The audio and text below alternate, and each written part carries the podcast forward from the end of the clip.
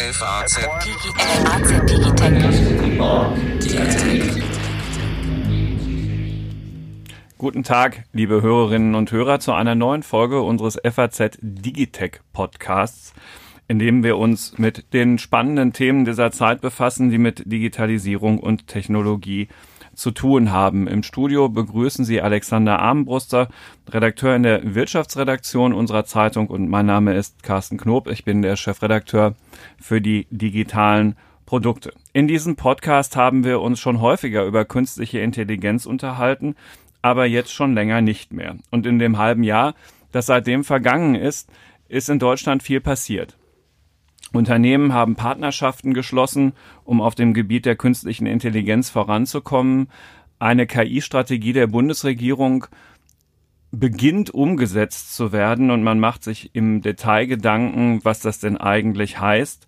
Und die Berater, die die Kanzlerin, die die Bundeskanzlerin sich ausgesucht hat auf diesem Gebiet, sind regelmäßig bei ihr zu Gast. Gestern hatten wir in unserer Redaktion Professor Wahls zu Gast und lieber Alexander, dieser Professor Wahls ist auf dem Gebiet in Deutschland fast ein Star. Kannst du ihn uns mal kurz vorstellen, was der eigentlich macht?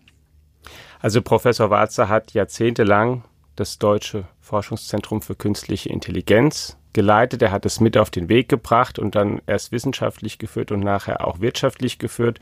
Und in dieser Tätigkeit, wie du schon gesagt hast, die Bundesregierung beraten, die Kanzlerin selbst, die Forschungsministerin, wer in Berlin eine Frage hat, ruft ihn eigentlich regelmäßig an. Er ist weltweit sehr gut vernetzt. Er ist mit der American Association of Artificial Intelligence ähm, gut vernetzt und mit den Universitäten dort und, und das ist sehr wichtig, nicht nur akademisch ähm, auf dem Stand, sondern auch wirtschaftlich versiert in dem Sinne, dass er auch mit den Unternehmen in Deutschland und auch anderswo sehr viel Kontakt hat und weiß, was sie gerade machen, an welchen Anwendungen sie arbeiten und deswegen eine sehr gute sozusagen immer Doppeleinschätzung geben kann. Er kann immer gute Einschätzungen, finde ich, geben dazu, was sich fachlich wahrscheinlich ähm, verändern wird und welche nächsten Hürden da genommen werden. Und andererseits kann er aber auch, finde ich, auch gut einschätzen, was in der Praxis ein kommerzieller ähm, er erfolgreiche Idee sein kann. Er ist sehr, sehr nüchtern, nüchterner als viele andere. Man wird von ihm keine ähm, hochtrabenden Ansagen hören von was weiß ich, Superintelligenzen in der nahen Zukunft und so. Ist er sehr, sehr geerdet und sehr, sehr bewusst betont er auch immer, dass es bei KI das wirklich nicht ähm, zuvörderst darum geht, dass das menschliche Gehirn nachgebaut werden soll, dass es in meisten Fällen eine Metapher ist für das, was versucht wird, dass es eben um sehr spezialisierte Computerprogramme geht, die dann bestimmte Leistungen des menschlichen Gehirns genauso gut wie wir Menschen können oder noch besser können, aber dass wir eben genau eben da dran sind an etwas Speziellem, aber das dafür dann auch sehr, sehr gut können und, und genau, das ist ja im Prinzip, eins will ich vielleicht noch hervorheben, was mir auch auffällt bei fast allen Leuten, mit denen ich über KI spreche und auch um ihre Einschätzungen, sie, sie bittet dazu, wie, wie ähm, zum Beispiel Deutschland dasteht, wie Europa dasteht. Er ist sehr zuversichtlich. Von vielen höre ich auch, oh, wir müssen noch viel, viel mehr tun. Wir drohen abgehängt zu werden von Amerika, von China oder sind es vielleicht oder wahrscheinlich schon, er ist wirklich da eine, muss man sagen, Ausnahme, der, der wirklich sagt, okay, das ist viel, viel weniger dramatisch. Wir sind viel besser, als ihr denkt. Und genau deshalb haben wir uns überlegt, dass wir heute in diesem Podcast mal wieder über künstliche Intelligenz reden, weil uns der Herr Walz nämlich einmal mit seinem Optimismus beeindruckt hat den mindestens ich ja nicht immer so teile. Darüber müssen wir heute reden. Und zum anderen hat er uns auch damit beeindruckt, wenn er in den vergangenen drei, vier Tagen alles so getroffen hat, um mit denen über künstliche Intelligenz zu reden. Also eine wirklich beeindruckende Liste aus Politik, Wirtschaft und Wissenschaft. Und äh, das Interesse scheint ähm, wirklich allenthalben riesengroß zu sein. So, aber jetzt bleiben wir doch erstmal bei dem Optimismus.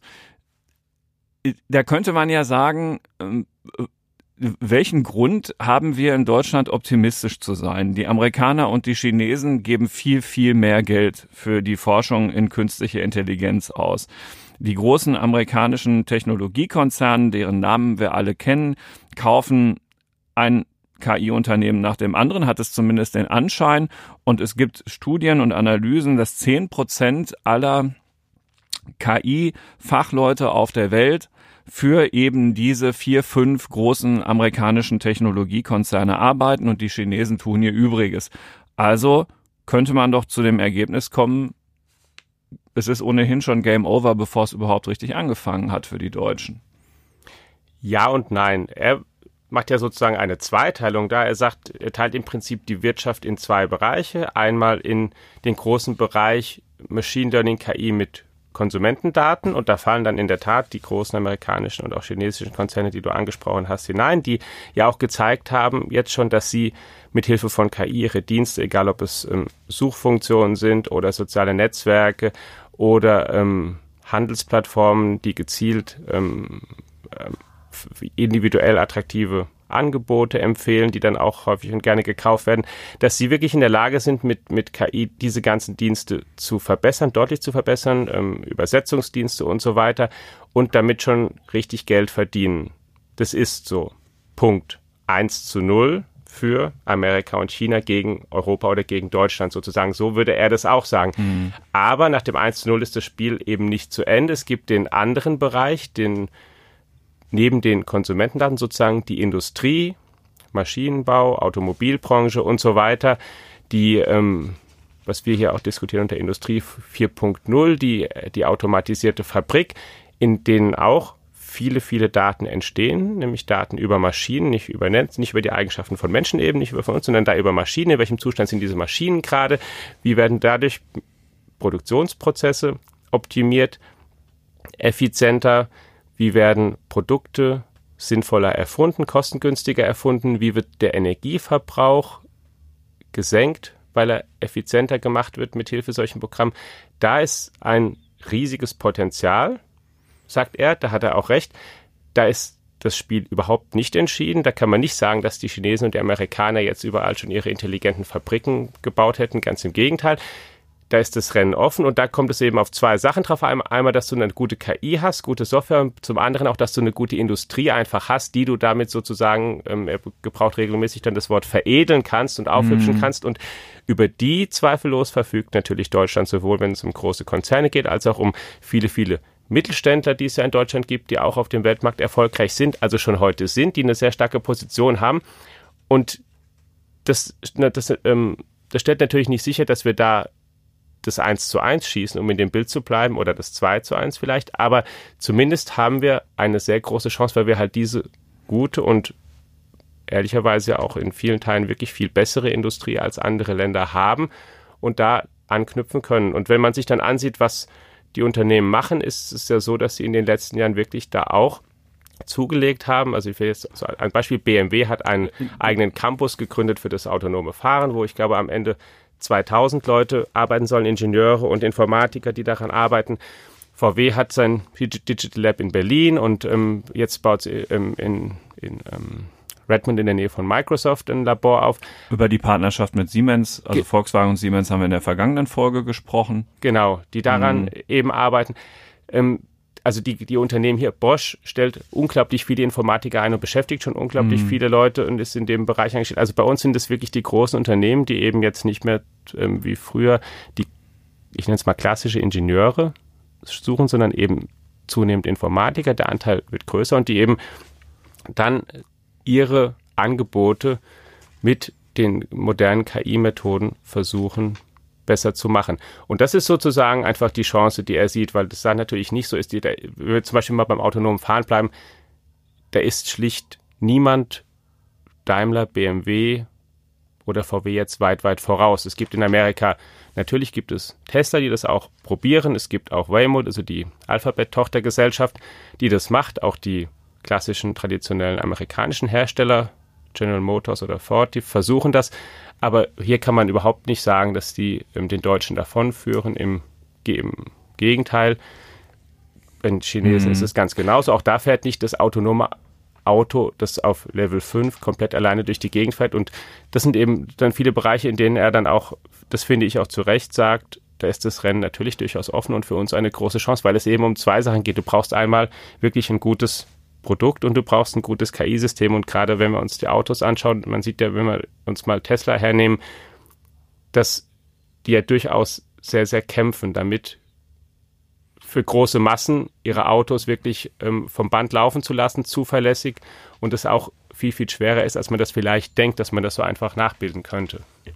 In der Tat. Also ähm, man kann ja die deutschen Paradebranchen durchgehen, ne? vom Automobil über den Maschinenbau, genau. den man nicht vergessen darf, über die Gesundheitsindustrie, zum Beispiel repräsentiert durch, durch Siemens Healthineers, also die, die Gesundheitstechnologie, wenn man so will, ähm, Haushaltsgeräte von, von Miele oder Bosch Siemens Haushaltsgeräte. Ja. Ähm, Landmaschinentechnik kann man erwähnen, wo ein das Unternehmen Klaas aus Ostwestfalen äh, kaum noch hinterherkommt, die Nachfrage aus China äh, zu decken. Und natürlich sind die, diese Bereiche alle ganz gut unterwegs, wenn es darum geht, sich Gedanken zu machen, wie vernetzen wir uns digital und wie kann man mit künstlicher Intelligenz die Produkte an bestimmten Stellen noch viel besser machen und ganz ja. konkret in der in dem von dir erwähnten Unternehmen Tesla, also um jetzt wieder zum Automobilbau zurückzuspringen, ist es natürlich so, dass in der Fabrik ohne deutsche Maschinen und ohne deutsche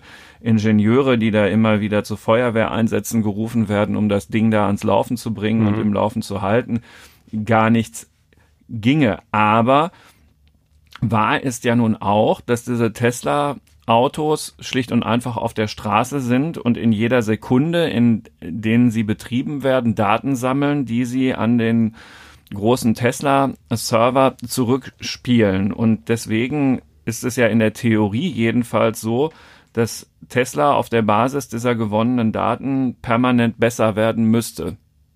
Und die Deutschen haben allenfalls Testfahrzeuge da draußen und sind insofern doch eigentlich hinten dran.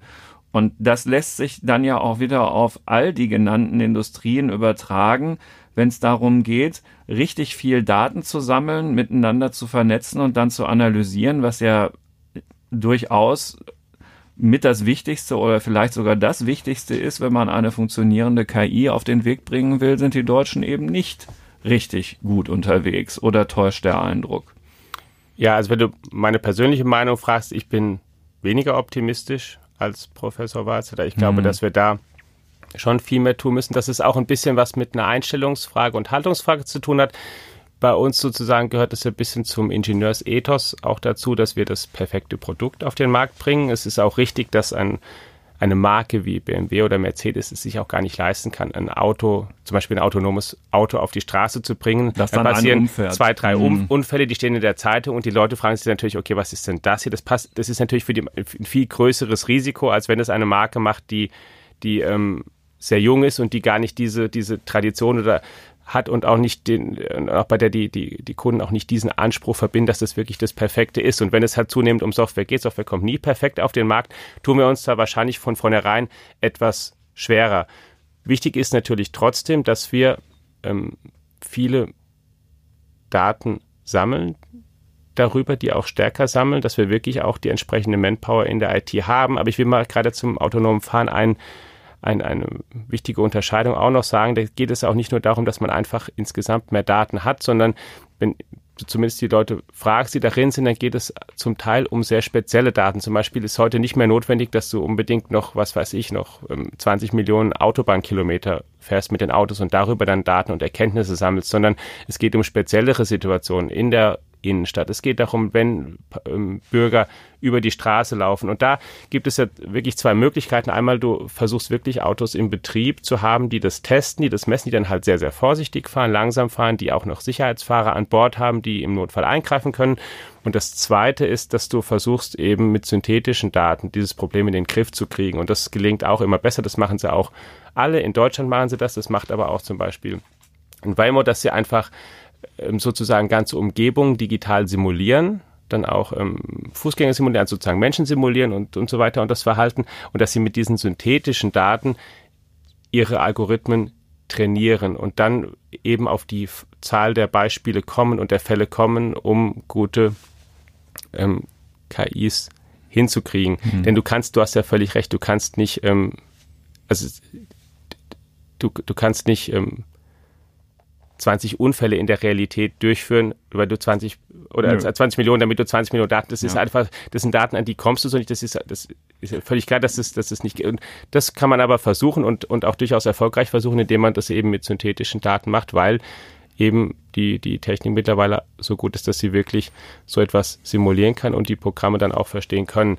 Sie müssen es halt einfach nur machen und sie müssen es schon mit Nachdruck machen, denn die anderen schlafen dann natürlich nicht und die werden, ähm, und du hast es jetzt auch schon gesagt, du hast die Amerikaner genannt, aber auch gerade zum Beispiel die Chinesen, da gibt es von ganz oben, von der Führung in Peking einfach eine ganz klare Ansage. Ja. Ähm, einmal gibt es natürlich ganz leichten Zugriff da auf viele Daten und vor allen Dingen auch ganz, ganz offiziell ausgesprochene Ziele zum Beispiel China in, in, gar nicht allzu langer Zeit zur absoluten Spitze in allen diesen Technologien zu machen. Und da würde ich mir zum Teil auch wünschen, dass hier noch etwas mehr geschieht. Jo. Sag mal, ähm, ähm, jetzt mal völlig am Rande und total abschweifend, was das, das autonome Fahren angeht. Ne? Schaltest du eigentlich noch ganz gerne? Also du musst ja auf Automatik umsteigen, sonst funktioniert es ja nicht. Ne? Ist ja vollkommen klar. Aber ich hoffe, ich mache ähm, jetzt gar keinen Fehler. Ich oute mich jetzt einfach mal. Ich ähm, schalte weder gerne noch ungerne ich ähm, fahre halt Auto, weil ich es muss.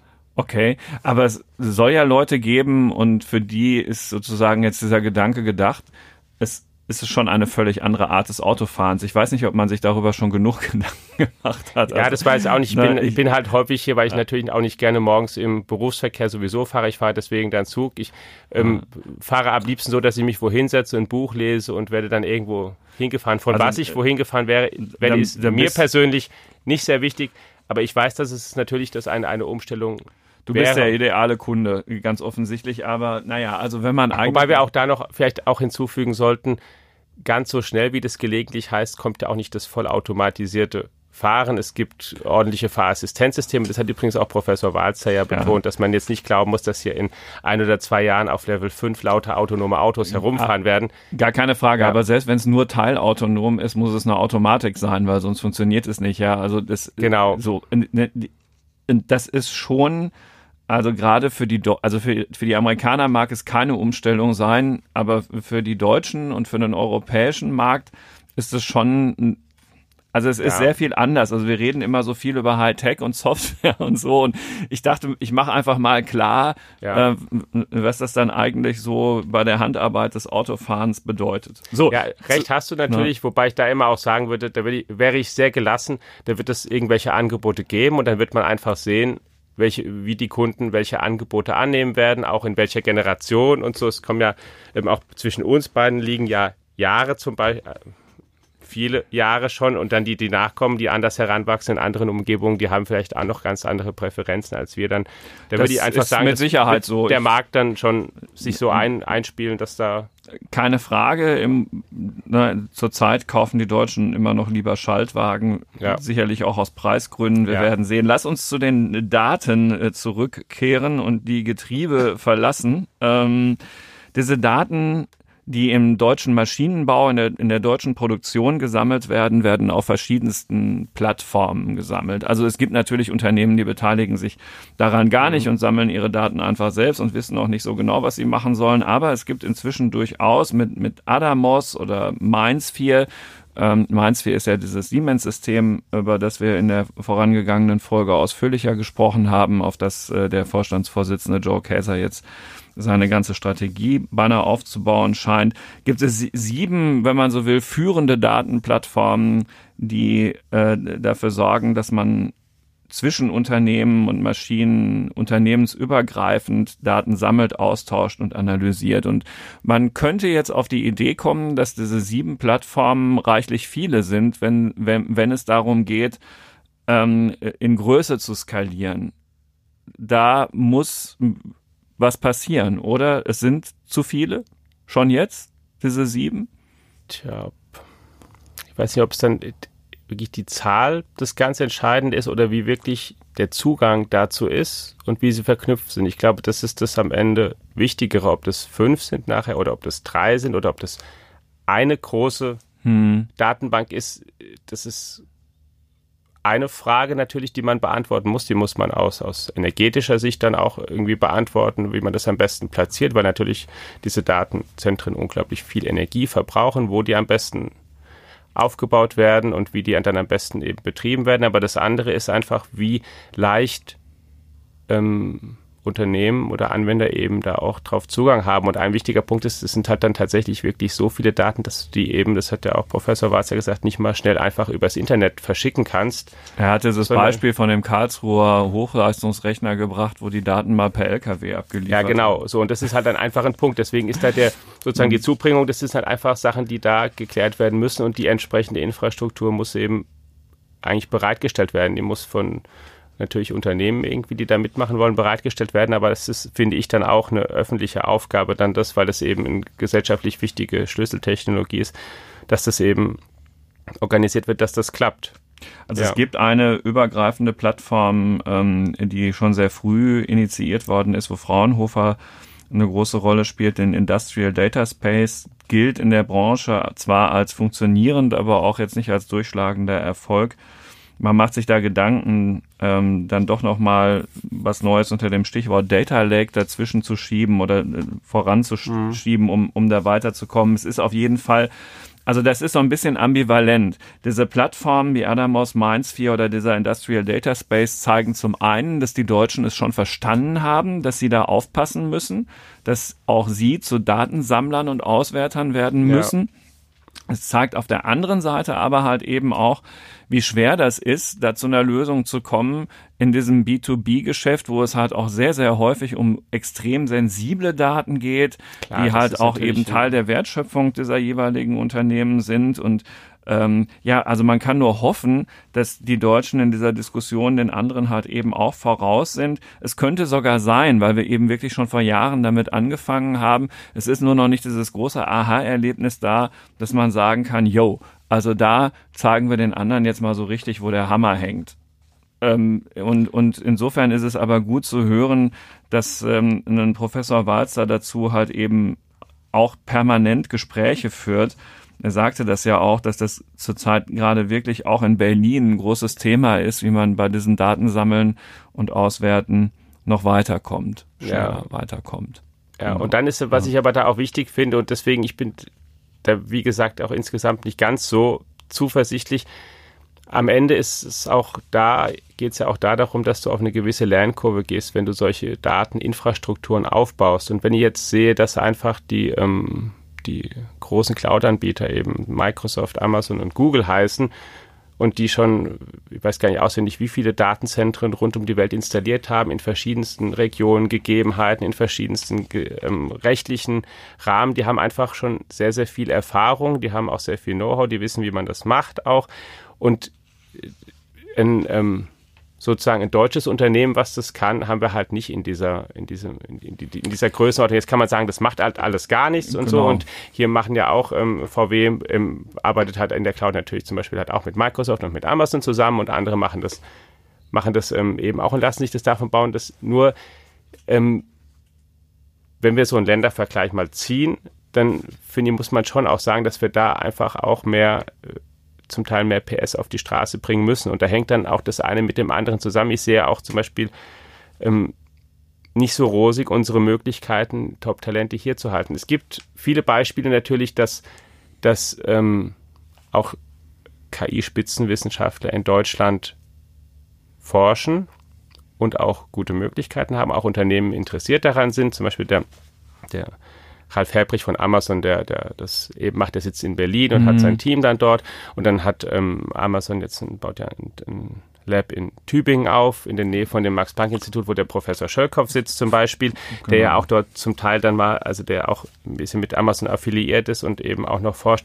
Also das gibt es, das arbeiten auch mittlerweile viel, viel, viel, viel mehr Leute als davor. Google hat ähm, Walster arbeitet auch mit Google zusammen, sagte er, glaube ich. Ne? Ja, also so, so mhm. nicht direkt, es ist halt, also kenne natürlich Leute, aber es hat ja das, mhm. das Google eben jetzt auch sein Forschungs, Forschungsteams in Berlin installiert mhm. hat. Dann gibt es natürlich von Google auch große, große Dependance in München.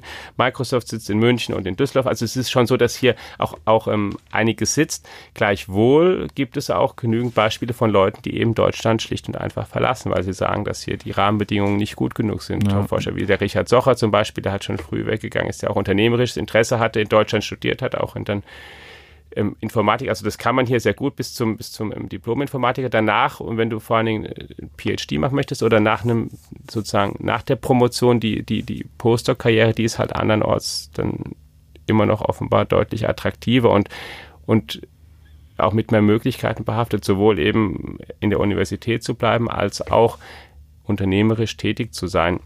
Und mhm. da ein, als ein Beispiel, was man ja auch sagen kann, in der, in der KI-Strategie der Bundesregierung, da steht ja auch unter anderem drin, dass man 100 KI-Professoren ein, äh, einrichten will. Da muss man natürlich wirklich, wenn man Top-Leute will, was War ein bieten. bisschen ehrgeizig, ne? Ja, man kann, gut, einmal mhm. war natürlich klar, man muss nicht im, innerhalb von zwei Monaten 100 Leute hier einstellen. Andererseits ist es natürlich so, wenn du da, du kannst relativ schnell wahrscheinlich wie in jedem Fachbereich 100 Professuren mit irgendwelchen Leuten besetzen. Wenn du aber den Anspruch hast, dass du jetzt wirklich ähm, internationale Top-Leute holen willst, dann kosten die richtig viel Geld. Und dann musst du halt ähm, dir schon überlegen, wie du das ähm, oder vorher in unserem System auch arrangierst, wie, weil, was ja ähm, föderal ist und wie auch dann die Universitäten das selbst Bildungssystem, viele, genau. Genau, viel, hm. viele Hoheiten haben und dann ist es halt zum Beispiel, wenn dann so ein Knackpunkt ist, okay, der Staat bezahlt die Einrichtung der Professur und dann aber natürlich nicht 30 Jahre lang, sondern sagt dann, ich, das, ich weiß jetzt ja nicht die konkrete Zahl, aber der, wenn dann so, ein, so, ein, so, eine Verhandlung ist und dann, dann sagt dann die Regierung, okay, für zwei Jahre oder drei bezahlen wir den Professor, danach macht ihr es. Jede Uni muss dann nachher für sich selbst auch Mittel freischaufeln und sagen, ab dann übernehmen wir es und auch ab dann perspektivisch mhm. heißt es dann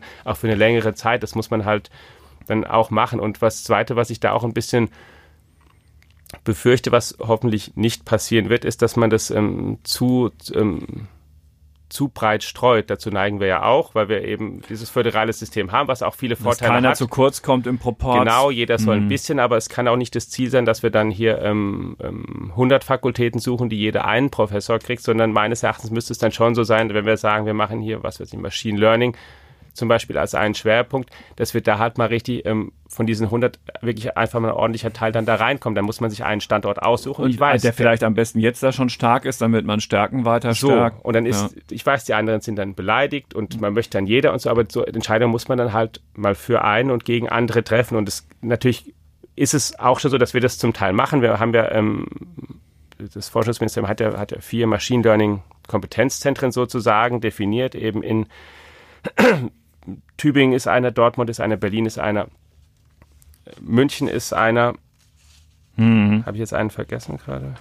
Tübingen, Berlin. Nee, genau, das sind die vier, die da eben schon mal so definiert sind. Das heißt, man die, die wissen schon, dass sie so ein paar Schwerpunkte setzen, die an, an Fakultäten, die auch ohnehin schon relativ darauf fokussiert waren, die jetzt da stärker gemacht werden. Aber ich hoffe, dass es eben auch bei der neuen Ausstattung, dass man dann da bleibt, weil die Konkurrenz eben wirklich dann in MIT, in Stanford ist und so weiter, die, die ähm, hat ganz andere Mittel jo. auch nach diesem Programm noch haben werden. Aber gerade weil der, der, der Gap schon ohnehin so, so groß ist, glaube ich, ist es, ist es gut, wenn man hier versucht, eher wirklich wenige Superfakultäten zu schaffen und nicht ganz, ganz viele, ähm, nur damit jeder gleich viel bekommt. Balster sagt ja, den jungen Leuten, die von den Unis kommen, ja, geht ruhig ins Valley und macht diese Erfahrung, aber ihr werdet schon merken, ganz schön teuer da drüben.